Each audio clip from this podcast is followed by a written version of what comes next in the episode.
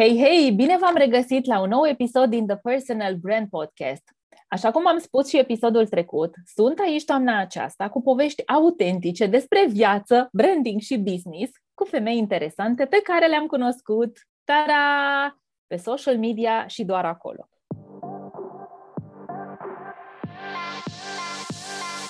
Bună, sunt Manuela Ciugudean și ajut profesioniștii pasionați de munca lor să-și construiască online un brand personal profitabil. Podcastul e locul în care împărtășesc cum să combin principii universal valabile de business și marketing online cu elemente de mindset, wellness și spiritualitate pentru succes nelimitat, personal și profesional. Asculți The Personal Brand Podcast. Astăzi este alături de mine Andreea Negoiță. Bine ai venit, Andreea! Bine te-am găsit, Manu, și mulțumesc mult! Cu foarte mare drag și eu îți mulțumesc și abia aștept să aflăm povestea ta astăzi. Andreea este coach profesionist pentru femei. Vedem mai departe, aflăm împreună ce face și cum vă poate ajuta și pe voi cele care ne ascultați astăzi. Așa cum spuneam, misiunea mea este să aduc în fața voastră și vârfuri de lance, oameni care sunt deja acolo cu brandul personal, dar găsesc că e mult mai interesant pentru momentul în care ne aflăm, într-un context pandemic, în care suntem departe unii de alții, fără să dispunem de niște bugete enorme de advertising și de echipe mari de promovare în spate, cred că e cu atât mai important să avem o conversație adevărată, autentică, reală despre cât de complex este procesul de promovare, ce beneficii aduce, când ne blocăm, de ce ne blocăm și ce se întâmplă, cum ne deblocăm și să aflăm lucrurile astea de la oameni ca noi. Oameni care trec prin lucruri, cărora li se întâmplă lucruri, dar oameni care n-au găsit Sfântul Graal și nu, în niciun caz nu conduc campanii de mii de euro pe, pe social media, deși vă doresc tuturor să aveți exact ceea ce vă doriți vouă în business, dar apropo de autentic, haideți să o cunoaștem mai bine pe Andreea. Andreea, ce vrei tu să știm noi despre tine? Încă o dată mulțumesc mult că, că sunt aici, e măgulitor, sinceră să fiu pentru mine, așa că apreciez cu atât mai mult că sunt parte din acest proiect al tău. Așa că, revenind la întrebarea ta, eu sunt Andreea, sunt coach profesionist, așa cum bine ai zis. Mie îmi place să zic că am venit pe lumea asta ca să transform viețile oamenilor și să inspir.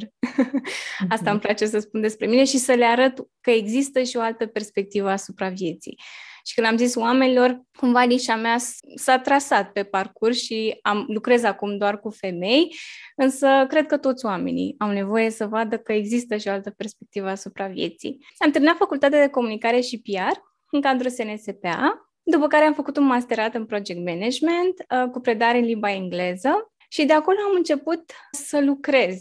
Primul meu job a fost ca dădacă, am avut grijă de un băiețel și doi căței Mm, după care am lucrat într-o firmă de deratizare și am conștientizat eu că nu ăsta e parcursul pe care vreau să-l am în viață. Și câțiva ani mai târziu am făcut și școala de coaching. Prin urmare, de asta mă aflu aici uh, astăzi. Și cred că cel mai fi interesant de spus e că sunt crescută și născută în Bârlad, un orășel mic din Moldova, și venită în București ca să cuceresc lumea, cum i-am zis eu mamei și tatălui când am plecat de acasă. Așa că mm, nu cred că contează de unde vii sau de unde ești, cât cred că e important dacă îți dorești cu adevărat să faci ceva.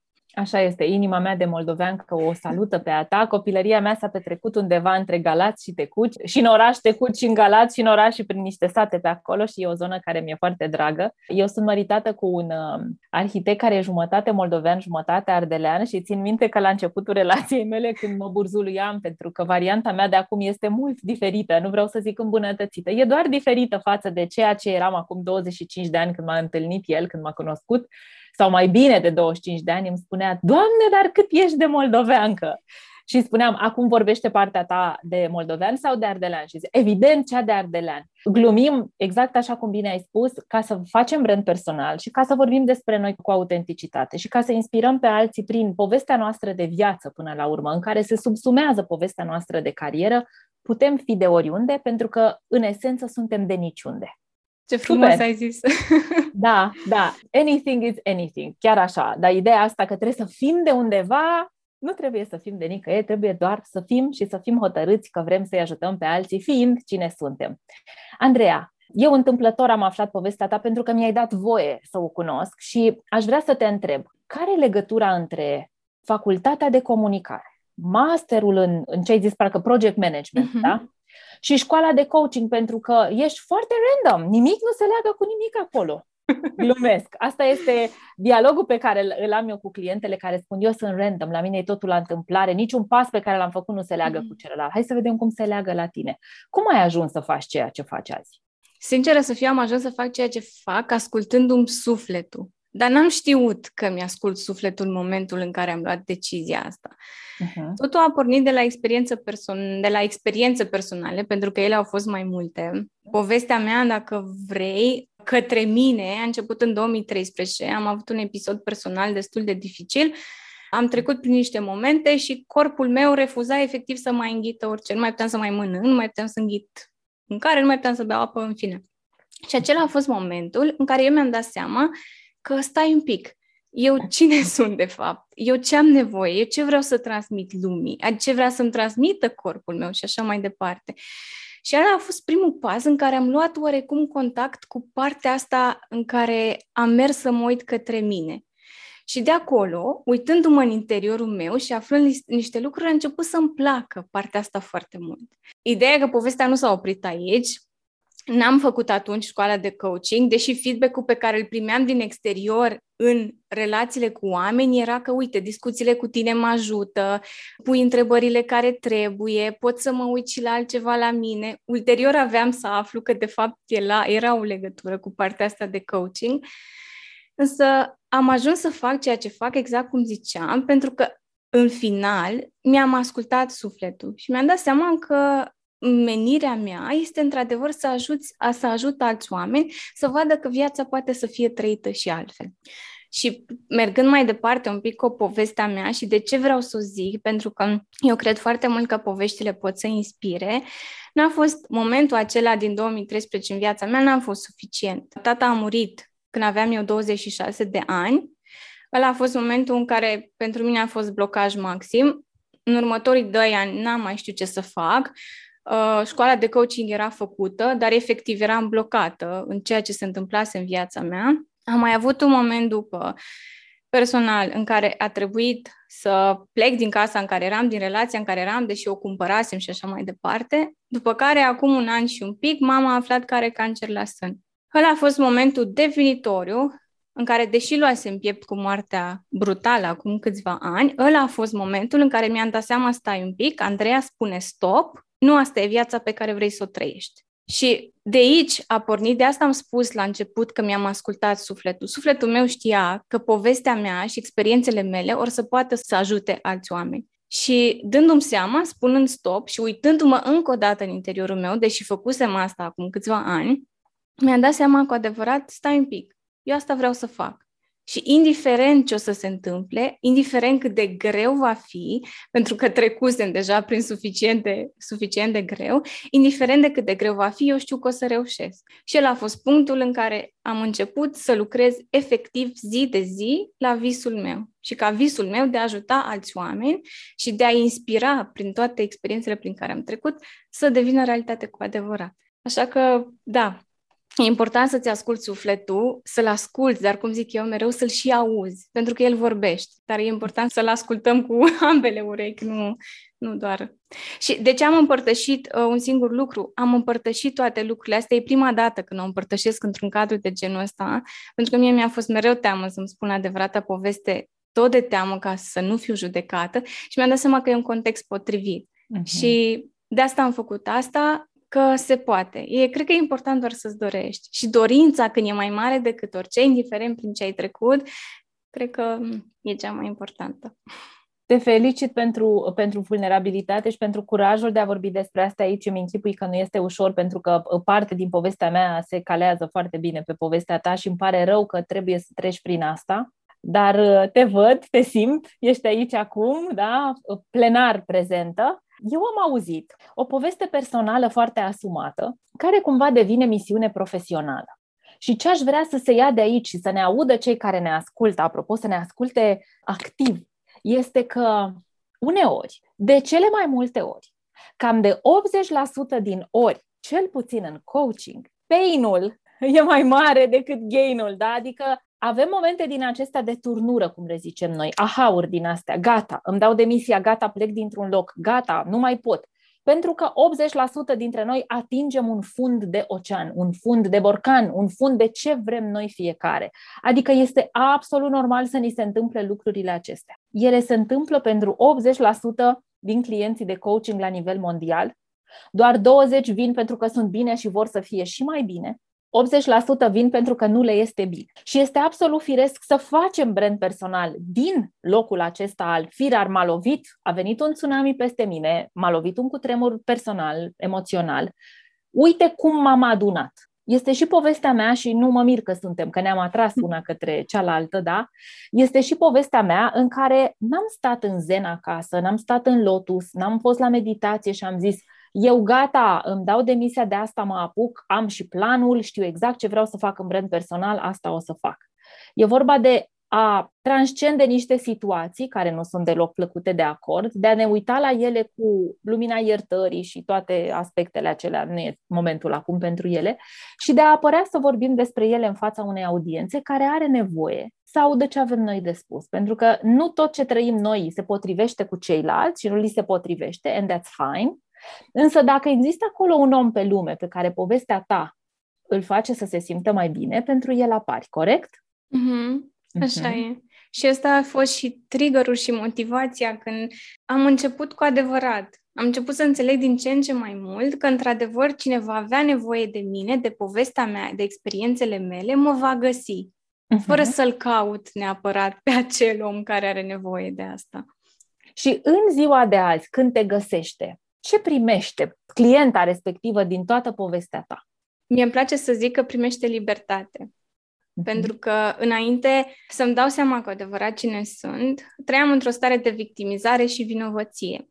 Aveam mhm. impresia că toate experiențele care mi s-au întâmplat erau o, Doamne, de ce mie? Mm-hmm. Și mi-am dat seama că, ok, nu e ok acest tip de abordare și într-o stare de vinovăție pentru că mi-am luat foarte mult timp responsabilitatea pentru ceea ce au creat ceilalți și pentru ceea ce au decis ceilalți. Și tot ca pe o notă personală, eu mi-am luat mult timp responsabilitatea morții tatălui, crezând că aș fi putut să fac și de data asta ceva diferit, ceva altfel, ca tata să fie încă în viață. Uh-huh. Și întorcându-mă la întrebarea ta, asta primesc. Libertate arătându-le că viața poate să fie trăită și altfel și că ține de noi să alegem să o trăim într-o direcție anume. Și dacă până atunci a fost greu, asta nu înseamnă că nu poate să fie și ușor. Dacă până atunci a fost greu, înseamnă că ăla e momentul în care îmi dau seama eu asta nu mai vreau și pot să creez în direcția cealaltă. Și da, odată conștientizând lucrul ăsta și oglindindu-le că practic asta se întâmplă, ei își dau seama că stai un pic, poate să fie și altfel. Tot ce am trăit până acum poate nu e despre mine, poate am luat de la mama, de la tata sau un, cine știe unde am mai auzit. Însă eu decid, eu aleg în fiecare zi, conștient, ceea ce îmi doresc pentru mine. Uh-huh. Și pe scurt aleg, asta, da. Uh-huh. Mi-aleg viitorul. Uh-huh. Uh-huh. Momentul acela în care ți-ai dat seama nu a fost vina mea, nu puteam să-l salvez pe tata și a venit libertatea către tine. Ce a făcut posibil? Ah, ah, ce întrebare bună! Să-mi dau voie să fiu cine sunt eu cu adevărat. Și asta cum s-a văzut în cariera ta? Pentru că eu aud o carieră, știi, scolastică, așa, cu carte multă, cu master, totul, știi, angajată la o firmă în care probabil utilizai project managementul, abilitățile de comunicare și bum, coaching, un proces în care stai cu oamenii, da, vorbesc ei mai mult decât vorbești tu. Cum s-a legat libertatea asta venită din personal cum s-a răsfrânt, de fapt, asupra profesiei tale și a carierei Andrei? Știi, când am momente de genul ăsta, ca am momente în care nu știu cum să răspund la întrebări și îmi pun mâna pe inimă și respir și încerc să caut răspunsul în interiorul meu și asta fac acum, sinceră să fiu. Mm. Uh, cum s-a răsfrâns libertatea asupra carierei mele? Ce a făcut posibil pentru tine în meserie? De ce anume ai scăpat atunci? Ce ai dat jos? De critica celor din jur. Și de, fapt, de teama... poate a rămas acolo, dar tu n-ai mai... Da, nu? de fapt nu i-a mai dat putere, da, ăsta e răspunsul bun. Că și nu ce i-a mai dat cei putere. din jur? Ce spuneau atunci, Andrei, cei din jur? Că viața, trebuie să, că viața e grea, că trebuie să muncești foarte mult, că dacă ai făcut o facultate, de, de ce ai făcut-o? Ai făcut-o degeaba, ă, dar vrei să schimbi acum ă, traiectoria pe care vrei să mergi. Uh, da, sunt destui coach în piață, de ce ai face asta și tot felul de lucruri de genul ăsta. Și mm. acum îmi dau seama în timp ce le spun că practic ele ce făceau mă îngrădeau libertatea. Mm. Libertatea de a face cu adevărat ceva ce îmi place, ceva care să aibă un impact asupra lumii. Și de a-ți onora adevărata natură, că dacă asta e scris în cartea vieții noastre, asta e, asta, asta vom face. Deci, conștientizările care au venit atunci, vindecarea că am trecut prin asta, prin pierderea unui părinte la 20 de ani și știu că e un proces anevoios și în care stai mult cu tine și acceptarea asta că nu am putut să salvez hmm. ce iubesc cel mai mult pe lume. Au făcut-o posibilă pe Andreea Liber în personal, da? care apoi ce a făcut? Ce ai făcut concret? Primul pas a fost să fac podcastul, perspective pe care l-am am început să înregistrez. Ideea a venit într-o zi de duminică în care mă uitasem la un podcast al oamenilor faimoși, să spunem. Uh-huh. Și ideea a venit... Care sunt deja acolo. exact. Da. Și m-am gândit, stai un pic, că sunt atât de mulți oameni pe lumea asta, cu poveștile lor, care pot să inspire. Asta a fost primul lucru pe care am început să-l fac. Ideea mi-a venit duminică, luni mi-am cumpărat microfon. După care am înregistrat primul episod, joi când l-am postat, mama m-a sunat și a început să plângă, să-mi spună cât e de mândră de mine. Mi-a zis mama că e mândră de mine de vreo 20 de ori, lucru care generațiile da, părinților... Aripi. Da, da. exact, și nu da. spuneau.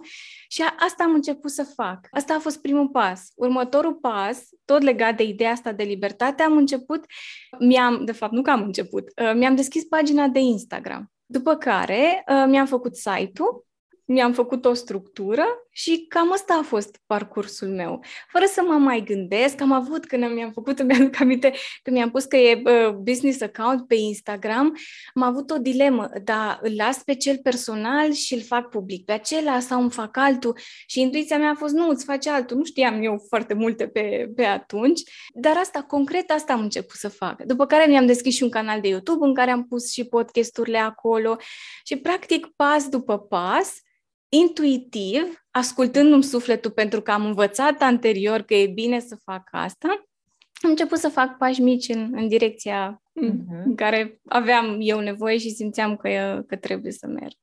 Și de unde stai acum? Ce a fost înainte? Conținutul, podcastul, pagina de, de Instagram, site-ul sau businessul? Uh, business planul și că știam, ok, știam ce vreau să obțin.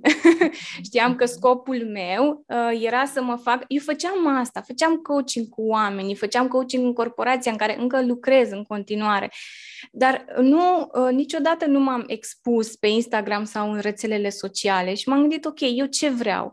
Vreau să devin vizibilă și pentru alți oameni nu doar pentru cei care mă cunosc deja, nu pentru cei cu care am avut discuții de genul ăsta, vreau ca oamenii să afle misiunea mea și care e primul pas pe care pot să-l fac în direcția asta.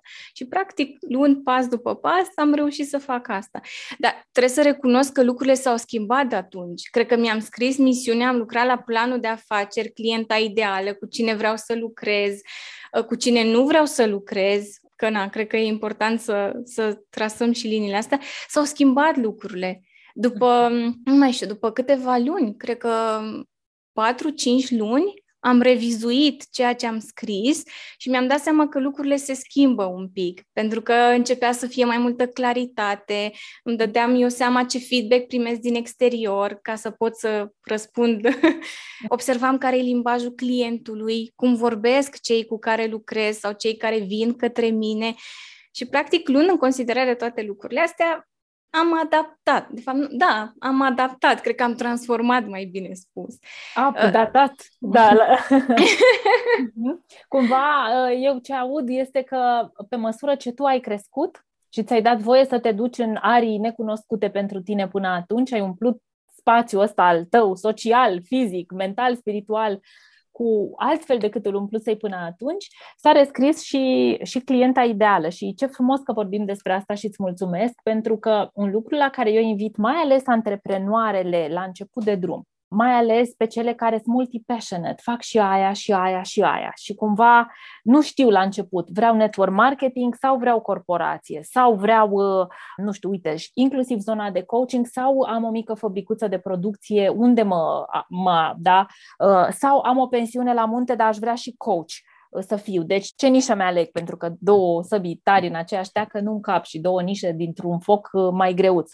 Și atunci, la fiecare șase luni, la început cel puțin, să-și revizuiască exercițiul de client ideal, care este o oglindire a, cum să zic eu, o consecință a cunoașterii nișei de piață, care e o consecință a cunoașterii bune a pieței întregi. Și acum vorbim și de meta-piețe, mai ales în ultimii ani, da? Dar clientul ideal nu există în eter. El există în interiorul unei nișe pe care eu trebuie la fiecare șase luni, când sunt nou venită, să intru și să văd cine mai e pe aici față de cine era acum șase luni, unde sunt eu Că iară ne întoarcem la noi. Uh-huh. Unde sunt eu aici? Mă mai reprezintă portretul ăsta de client ideal? Și eu spun lucrul ăsta despre mine. Eu când am început să lucrez în, în branding personal, am crezut că vreau să lucrez cu bărbați.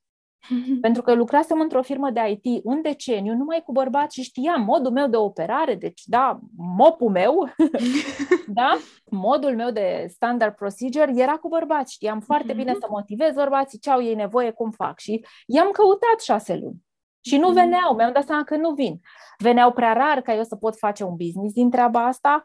Simțeam eu că nu știam cum să-i apuc, ce să scriu, deci cum să-i atrag eu prin postările mele. Și atunci, ușor, ușor mi-am dat voie mm-hmm. să nu fie ei, să nu mă mai supăr ca o altă dată, că aoleu, nu mi-a dat din prima. Ia uite, de ce nu știu că nu erau bărbați, da? Pe urmă am crezut că sunt mamele, după care, pe măsură ce fiul meu a crescut, mi-am dat seama, sunt mamele, dar nu 100%, pentru că eu nu mai sunt acolo. Uh-huh. Și iar am rescris tot clientul ideal ca să pot astăzi să lucrez și cu persoane care nu au copii, dar vor sau da, au o energie feminină sau nu. Și atunci ce interesant e să ne dăm voie, pentru că dacă eu fac un exercițiu de client ideal, dar iată, mi se întâmplă lucruri care mă întregesc, mă schimbă, mă transformă și nu mă uit și în business, se întâmplă niște falii, niște sincope, măi și le văd, firar ele să fie că le văd. Și zic așa, frate, calul a luat-o înainte cu 2 km și căruța e în spate.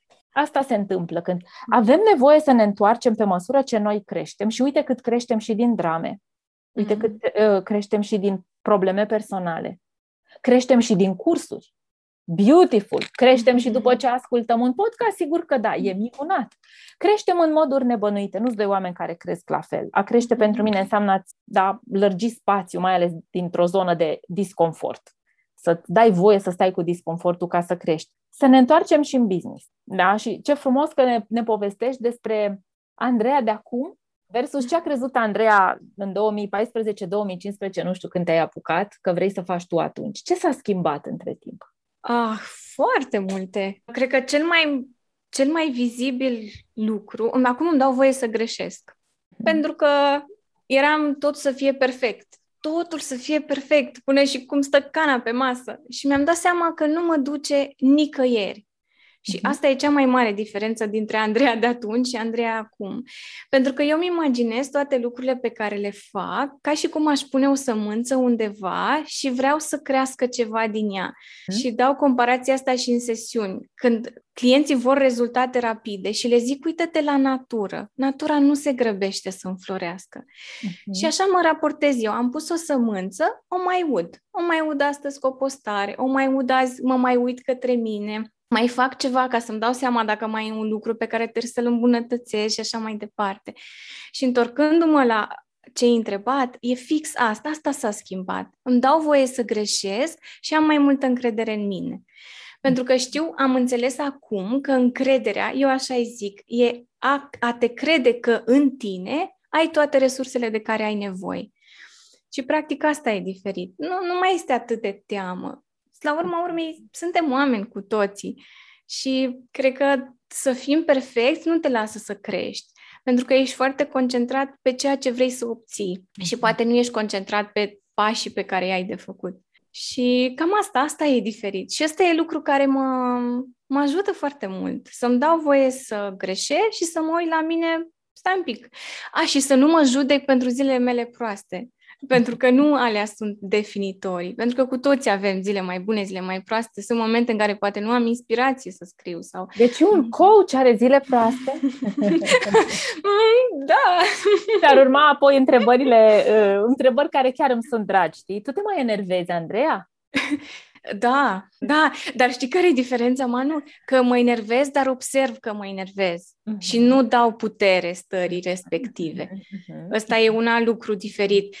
Andreea de acum câțiva ani, când reacționa, reacționa și nu se întorcea către ea. Și cred că asta mai e alt lucru, să ai onestitatea și curajul să te uiți la tine și să zici, mă, asta nu-mi place la mine. Adică nu vreau să o duc mai departe așa. Vreau să o transform, vreau să o rescriu sau, sau orice. Da, mă mai enervez că...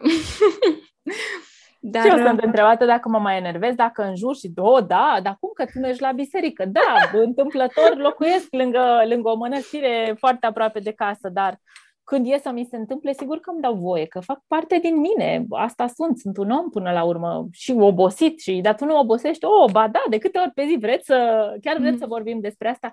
Ascultându-te, ai vorbit la un moment dat despre postări, știi că să-mi dau voie să fac postări, să mai apar. Uh, noi ne cunoaștem de pe social media și asta mi se pare fantastic. Iar eu sunt unul dintre oamenii care atunci când au apărut social media, făcând parte din meseria mea, să comunic despre brandul de companie la care lucram pe Facebook și Instagram, n-am avut un start tocmai prietenos cu rețelele sociale pentru că făceau parte din muncă și am zis, firar să fie, ia uite acum cu ce mă apuc eu să mă ocup, îmi amintesc și când a apărut blogging-ul la noi, a, trebuie să facem blog de companie. Ia uite, domne, numai asta nu mai făceam eu acum, știind să fac numai campanii de outdoor, de postere, benere și alte povești. Și am zis, firar să fie cu Facebook-ul acesta, după care a început să-mi placă.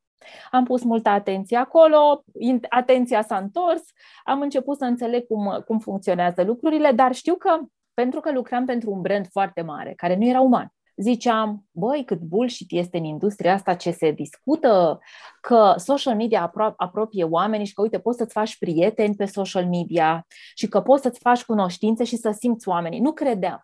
N-am crezut treaba asta. Până nu am devenit eu, până n-am început să lucrez pe cont propriu. Până n-am început să spun o poveste autentică, nu ceva romanțat mm. pentru un brand de produs de companie foarte mare, ci povestea mea. Asta până n-am... Am, au fost momente când eu am plâns pe, pe Facebook. De mm. bucurie, de într-un context, dar s-a întâmplat până când am fost, nu m-am urcat pe niște scene și începând să vorbesc despre pierderea mamei, mi-am pierdut suflul. Pe alte scene vorbind despre Andy, am plâns, am gelit despre băiețelul meu, care e super ok, dar așa s-a întâmplat. Deci până nu m-am... Eu, eu, eu, mm cu existența mea n-a fost expusă, cu proprie știință, mm-hmm. da, cu...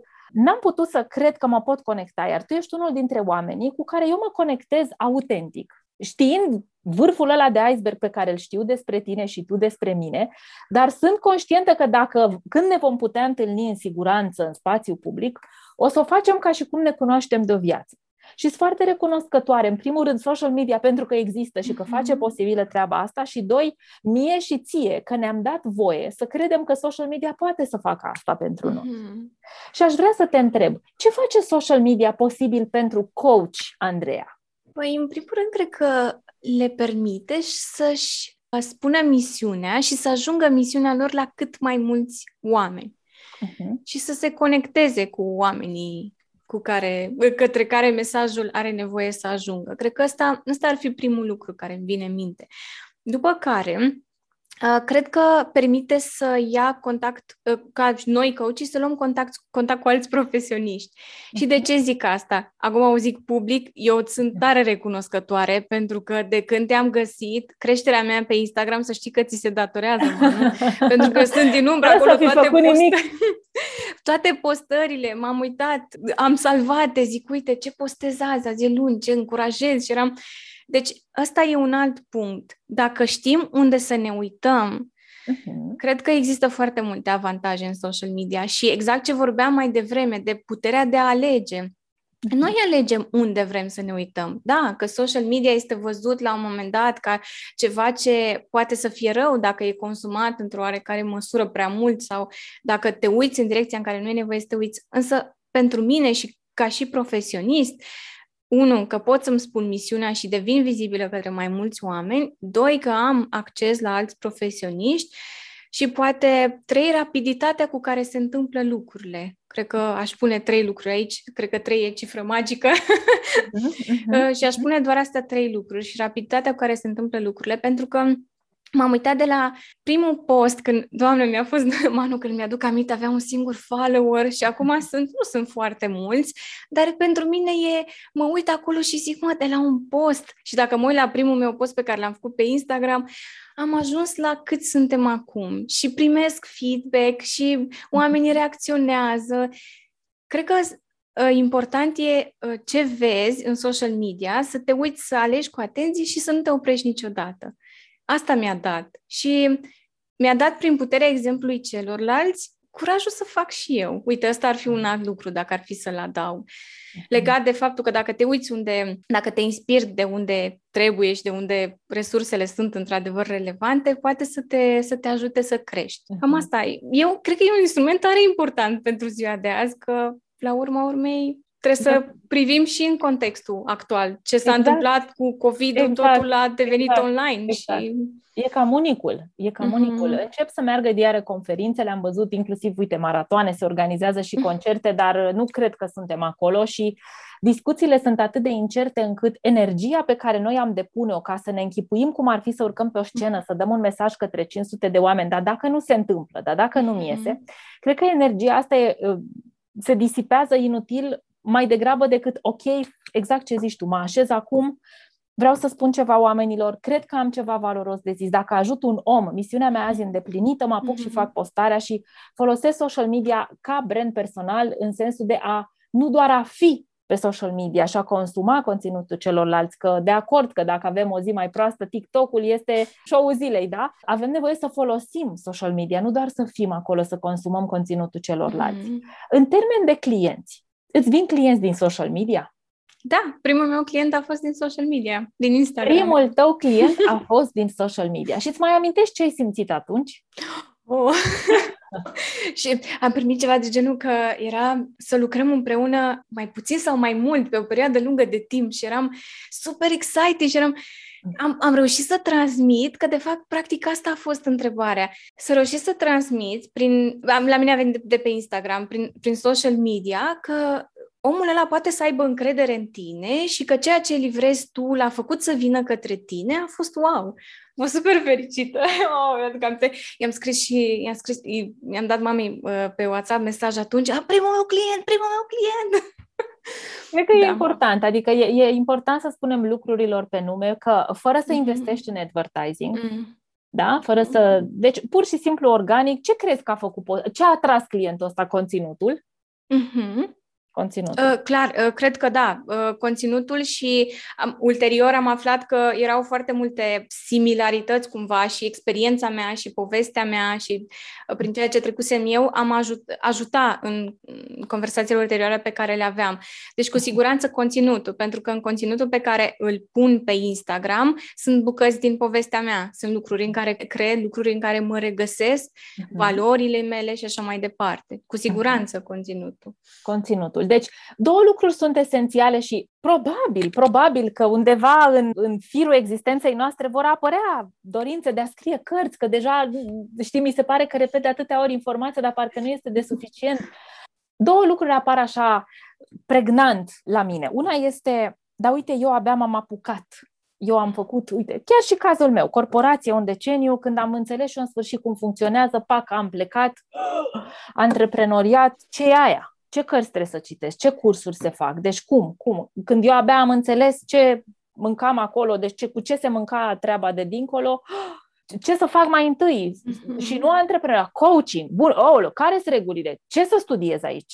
Despre ce să scriu? Și uh, lucrez cu, cu persoane blocate în povestea asta de eu abia m-am apucat de școala de coaching în pandemie, deci și tot ce, tot ce era interesant de zis a zis și au mai scris și sunt coach super titrați pe piață, dar nu vreau să monopolizăm discuția despre coaching, că putem foarte ușor să fim acuzate de asta cu cele mai bune intenții, dar pentru oricine, inclusiv știi cu medici dentiști sau dermatologi cu care colaborez, Păi da, dar știi că sunt clinicile XY care sunt mult mai mari și acolo sunt niște doctori vârfuri care au brandul foarte pregnant și așa. Bun, e foarte ok să fim începători. Da? Deci, primul lucru, atunci când lipsește experiența, iată, povestea personală poate suplini experiența și expertiza, care înseamnă număr de cazuri. Deci putem să ne facem loc pe piață când nișa ne e foarte clară, cu clienta ideală în minte, ea ar putea foarte bine să apeleze la acei specialiști super titrați pe piață, dar ea ne alege pe noi, pentru că nevoile ei sunt acolo unde noi le putem îndeplini, dorințele ei sunt acolo, durerile, mm-hmm. doleanțele, obiectivele și așa mai departe. Deci când nu sunt foarte bine, cum să zic, nu sunt încă expert, despre asta mm-hmm. e vorba, nu mm-hmm. sunt încă, nu mă simt încă expert pe nicio piață, e foarte ok să fiu începătorul și să apuc să documentez. Asta una, da? Deci când nu știu ce să zic, că n-am apucat să mănânc tot felul ăsta de mâncare care se numește coaching profesionist, nicio problemă. Îl iau pe bucățele și spun ce mi se întâmplă mie. Și uite, povestea personală. Am trecut prin asta. asta e ceea ce am rezolvat-o, uite ce am aflat, uite ce poți face și tu și lasă la latitudinea ta dacă te ajută sau nu te ajută. Și doi, mai sunt veșnic așa întrebată, cât din personal să spun în brand personal? Deci cât din mm. povestea mea să spun atunci când vreau să mă profilez ca expert?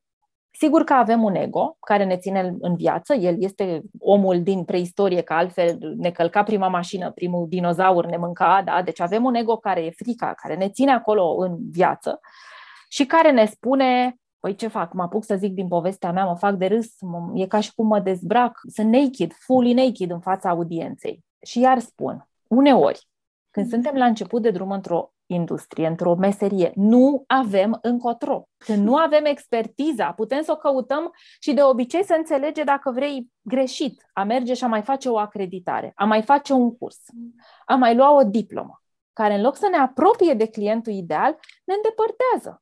Pentru că Așa. noi n-am rezolvat cauza, cauza mm-hmm. care este în noi. Ce anume sunt eu dispus, asumat? Ce anume sunt eu hotărâtă din povestea mea să pun pe masă? Pentru că nu pot să ascund tot ce fac. Nu pot să vând non-stop. Nu mai suntem în anii 2000, 2000 și un pic când se vindea non-stop cu oamenii de la birouri, știi, cu oamenii cu calculatoarele. Avem nevoie să spunem niște povești. Deci, odată, cum ziceam, este întrebarea asta de păi eu ce fac? Nu sunt expert despre ce să scriu. Despre tine. Uh-huh. Și doi, cât de mult să scriu despre mine când, vor, când fac branding personal, când încerc să vând ceva? Mult la început. Și foarte frumos ai zis, a venit un client către tine care, sigur, pe care l-ai atras uh-huh. cu ceea ce știai să faci profesional, dar cu care te-ai conectat la nivel de valori umane, strict uh-huh. umane, fără să știi, nu de meserie. Da. Da, deci subestimăm foarte mult propria poveste. Și aș vrea să completez ceva aici legat de ce ai zis tu. Ideea asta de a face încă o acreditare, încă o acreditare, asta a fost tendința, într-adevăr, și mi-am dat seama că, de fapt, eu ce îmi transmit prin asta este că încă nu sunt suficientă. Deși uh-huh. eu am suficient know-how, suficientă experiență. Și dacă făceam asta, practic ce se întâmpla? Din nou rămâneam în, în punctul acela în care eram și nu treceam la acțiune. Uh-huh. Și practic, de asta e important. Și ce mai vreau să transmit ascultătorilor e că atunci când știm foarte multe informație, când avem know-how, dar când nu începem să o punem în practică, acolo apare frustrarea. Și, practic, frustrarea ne duce într-o stare în care nu o să trecem niciodată la acțiune. De asta primul pas cred că e cel mai important. Eu mai zic de multe ori, și asta e o chestie personală, N-am știut dintotdeauna, n-am văzut viziunea, nu știu exact ce o să fie peste câțiva ani, dar dau exemplu și în sesiuni. Dacă vrei, ești la parter și vrei să ajungi la etajul 10, nu ai cum să vezi de la parter cum arată treapta de la etajul 10 și eu mă liniștesc așa, nu zic că am niște obiective pe care le-am trasat, însă mă liniștesc eu cu mine și îmi dau seama că stai un pic, nu am cum să știu totul de la început. Pentru că dacă vreau să știu totul, s-ar putea să nu mai pornesc pentru că mă sperie ceea ce văd sau toate gândurile care vin către mine.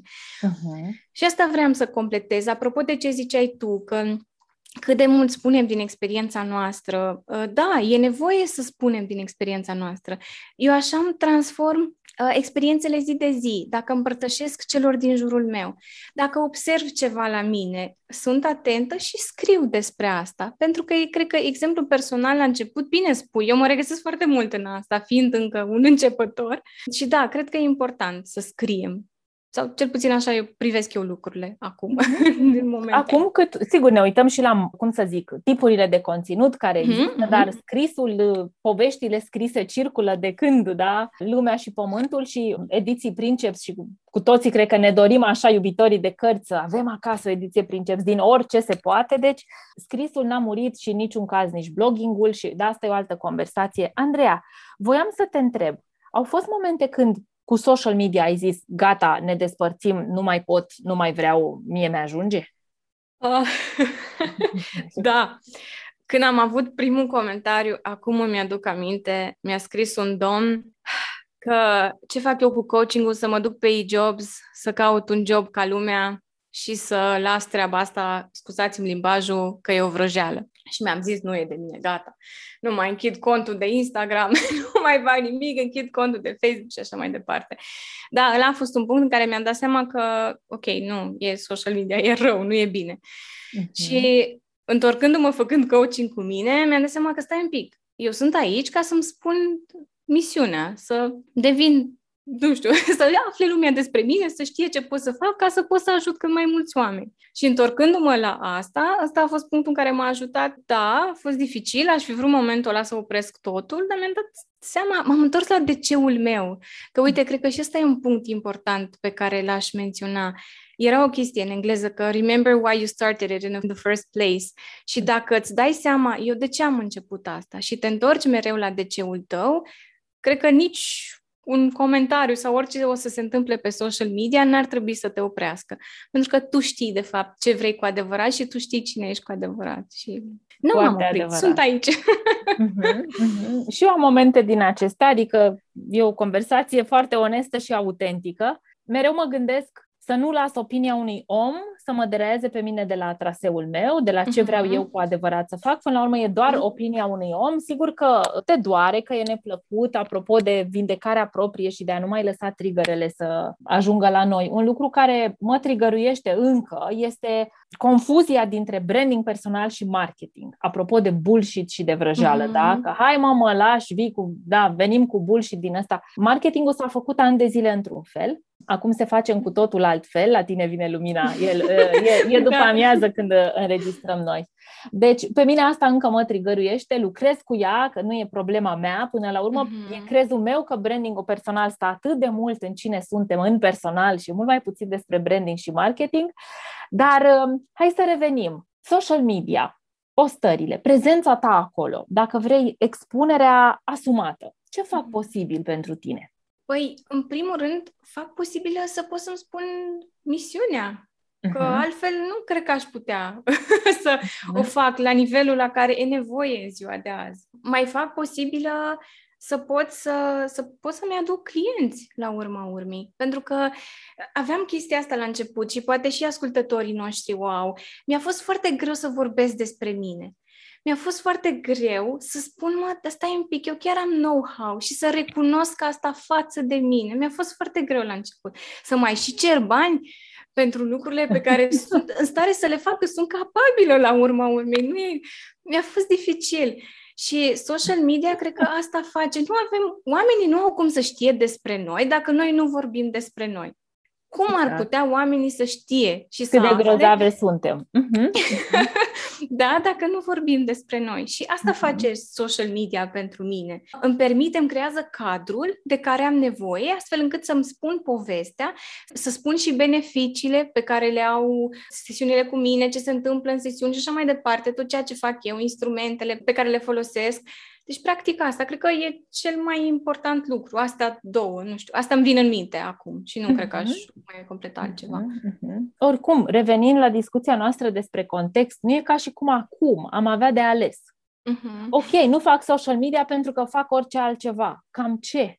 Uh-huh. Când toată lumea stă online, da? când uh, Insta Stories sunt cel mai uh, consumat produs de social media din pandemie, alegi să nu o faci, super, nicio problemă, e asumată treaba, da? dar dacă nu faci asta, nu o să obții asta, uh-huh. să fim asumate până la capăt. Super! Andreea, când te uiți așa înapoi, nu ca să vezi cât de mult ai muncit în partea asta de autoexpunere, pentru că eu știu că, că nu e ușor. Cuvântul auto în sine vine cu multe alte lucruri. Repet, mi-era atât de simplu să comunic pentru companie și deodată pe cont propriu, mamă, mă vede toată planeta, câte pot să pierd, da? Ce onorezi tu cel mai mult din tot ce vezi tu că te-a adus în punctul în care ești acum? Autenticitatea. Hmm. Nu cred că aș putea nu știu, asta sunt eu. Ce vezi acum, asta sunt eu. Și pentru mine contează cel mai mult. Autenticitatea și profunzimea. Profunzimea pentru mine e o valoare foarte importantă și cred că de asta și îmi place foarte mult partea asta de coaching, pentru că te duce în profunzimea ființei umane. asta mi-a venit acum așa de... Uh-huh, um, uh-huh. Asta e important pentru mine. Când aliniem social media cu profunzime, la mine se aude că poți să stai și o oră să scrii o postare. Nu! nu, nu, făceam asta la început, nu să știi, și mi-am dat seama că nu e eficient deloc. Bine, nu eu o fac să... și acum, să știi. Poate să-mi ia, poate să-mi ia și trei ore să scriu o postare profundă, apropo de, mm-hmm. da? Blog post sau uite și un mm. episod de podcast, adică nu pot fi genială cu minutul.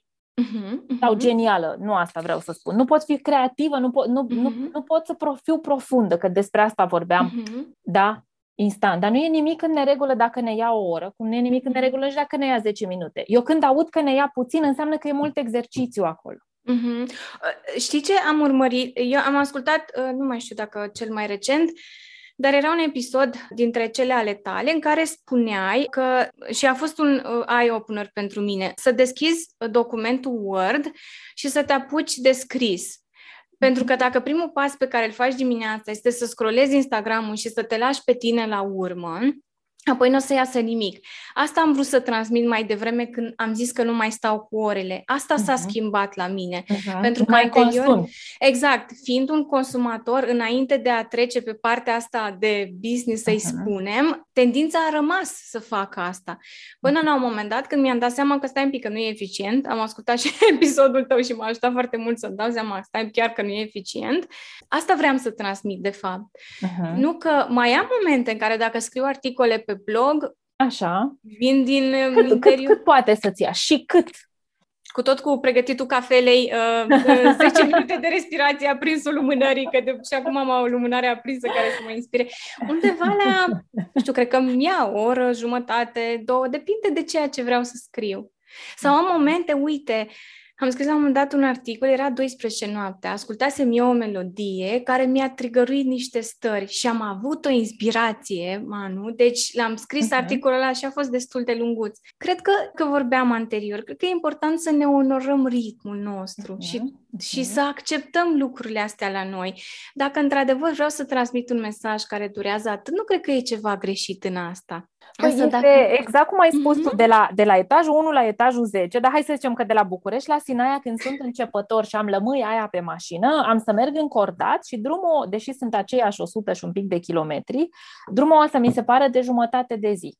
Uh-huh. Pe urmă, dacă încep și fac drumul ăsta zilnic, periodic, uh-huh. constant, frecvent, pot să-l fac și în 40 de minute din București, 50 de minute, plecând la alte ore, apropo de postări, da? E o metaforă. Uh-huh. Deci, pe măsură ce, la început, și mie mi-a luat ore întregi să scriu o postare. Uh-huh. Nu le-am scris în 5 minute. Am ajuns să pot să fac asta mult mai repede, că nu e vorba de postări profunde. Poate e o postare de stare, în moment, din uh-huh. momentul respectiv.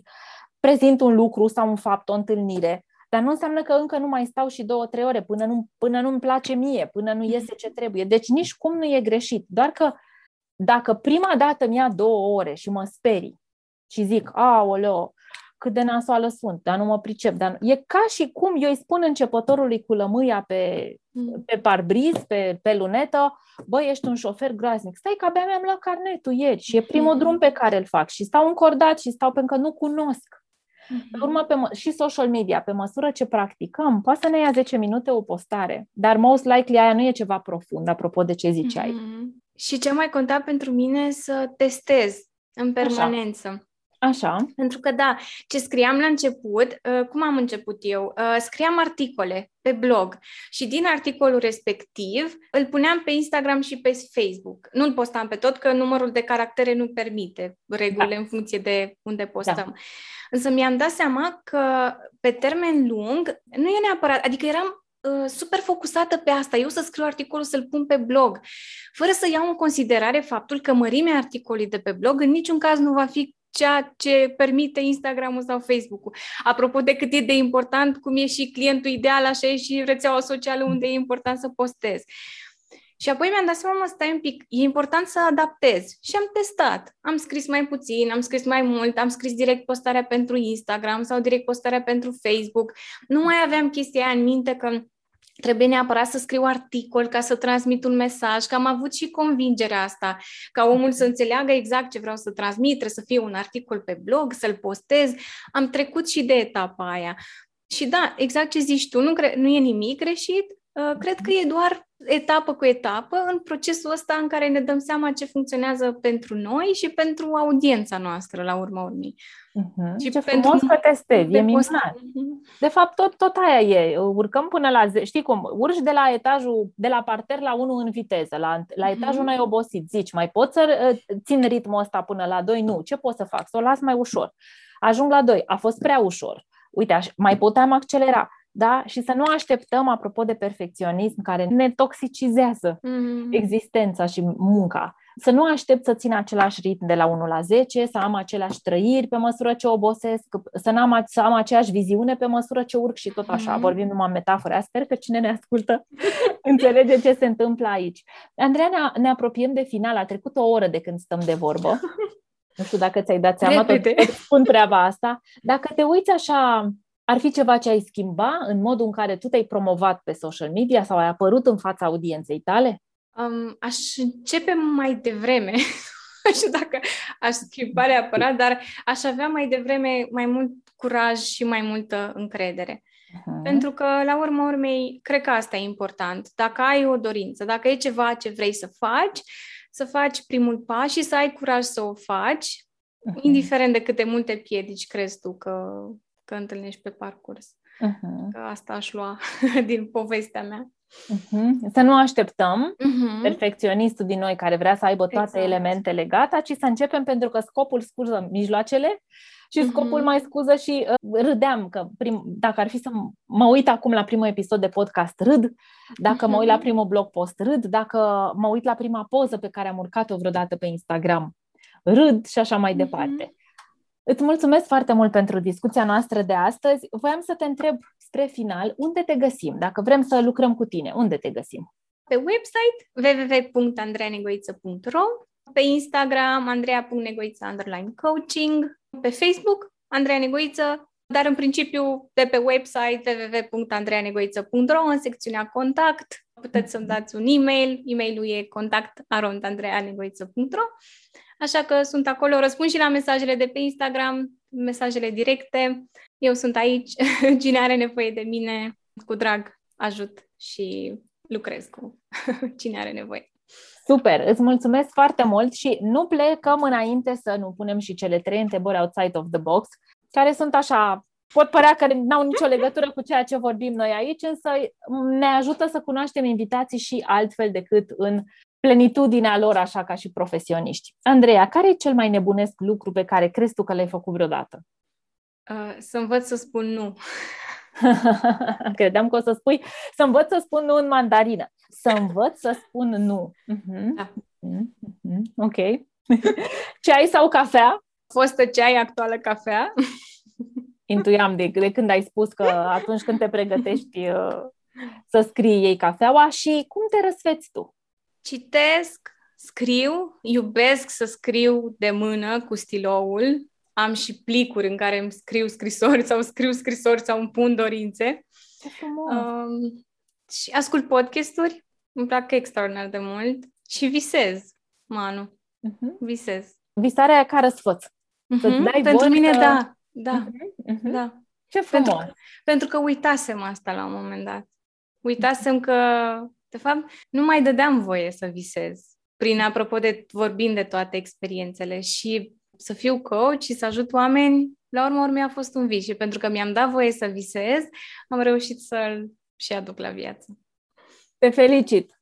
Îți mulțumesc foarte mult pentru discuția noastră de astăzi și sper că am motivat pe cei de acasă care ne ascultă, pe cele care ne ascultă, mai ales să treacă la acțiune, pentru că este cea mai valoroasă. Poate să fie messy, poate să fie în direcția greșită, poate să fie nefinalizată, incompletă, doar să fie, pentru că ea o să ne arate și ne arată exact cum ajungi de la parter la 10, ce metaforă minunată, am să o preiau dacă îmi dai voie, ca să ajungem de la parter la 10, trebuie să trecem prin 1, prin 2, prin 3 și primul pas, acela de la 0 la 1, de la, de la parter la etajul 1, e poate cel mai important pas al călătoriei noastre, pentru că pe urmă învățăm lucruri pe parcurs, ne adaptăm, aflăm despre context, ne mai uităm jos, avem cu ce compara și tot, ne putem autocataliza, dar pentru acest prim pas, și de aia se vine la coach, de aia se mhm. lucrează în coaching, să se facă măcar acest prim pas, dacă nu și ulterior. Însă asta spun și eu că cât de mult mi-aș mai dori să mă mai catalizeze în plus față de cât încerc eu să o fac cineva, să fac primul pas când merg la sport,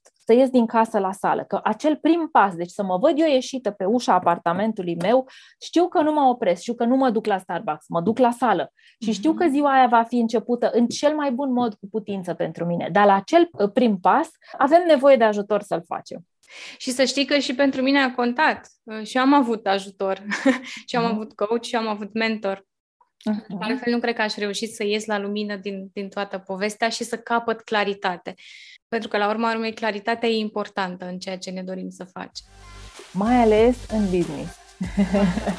Mai ales în business. A fost Andreea Negoiță la The Personal Brand Podcast. Mulțumesc încă o dată. Mulțumesc tare mult, Manu. M-am simțit extraordinar. Am emoții, să știi că am obrăjori aici, o să se vadă, pentru că eu când am emoții fac obrăjori. Și îți mulțumesc tare mult pentru invitație. Ești un om grozav mulțumesc. și mulțumesc pentru tot ceea ce faci. Mulțumesc foarte mult, mulțumim și celor care și-au luat timp să ne asculte mai bine de o oră. Ne reauzim săptămâna viitoare. Până atunci, shine on!